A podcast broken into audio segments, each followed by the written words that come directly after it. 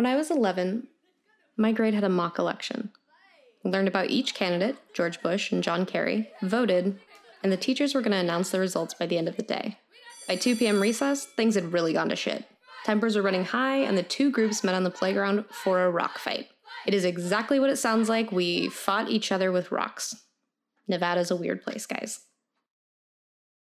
The George Bush group won. The pint sized Republicans, myself included, could really throw. But those little liberals were no slouches, let me tell you. And as I sat against the wall, icing my shoulder, one thing became very clear politics is a contact sport.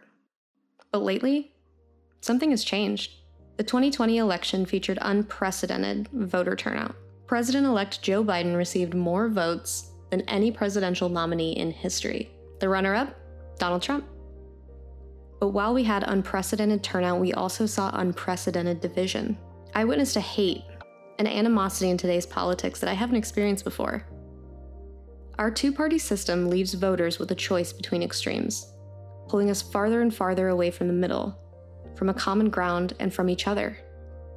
Suddenly, every issue is life or death, the stakes are high, and the outrage is real. Who someone votes for says what they believe.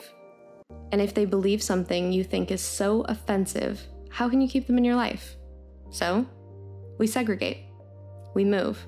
We make new friends until we look around and we've surrounded ourselves with people that think just like us. Us. Them. Winning, losing, it's all zero sum. Fear is gripping our nation in a way that I've never felt before, and the result? We're dangerously divided.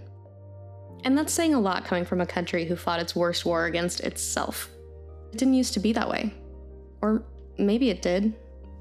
I mean, you are talking to the winner of a pint sized rock fight. All I know is that it doesn't have to be that way.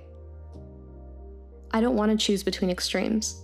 How can that be what is best for the country? America is a nation built on diversity of opinion, and extremists have taken that away from us. I want to take it back.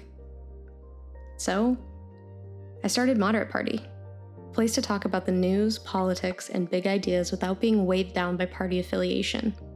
I want to hear from everyone. I want to work together to figure out the best solution for everybody. So, with that, I'd like to talk about what this podcast is and what it isn't. This podcast is a community to promote bipartisanship, compromise, and problem solving in politics. It is a place to take an honest look at policy ideas and how they can help and hurt the United States. It's a safe place to have challenging conversations about the issues that divide us, knowing that both sides of an argument will be treated with sincerity and given the benefit of the doubt. It's a platform that prioritizes a complex solution to a complex problem, even if that takes a little bit longer. Incremental progress is still progress.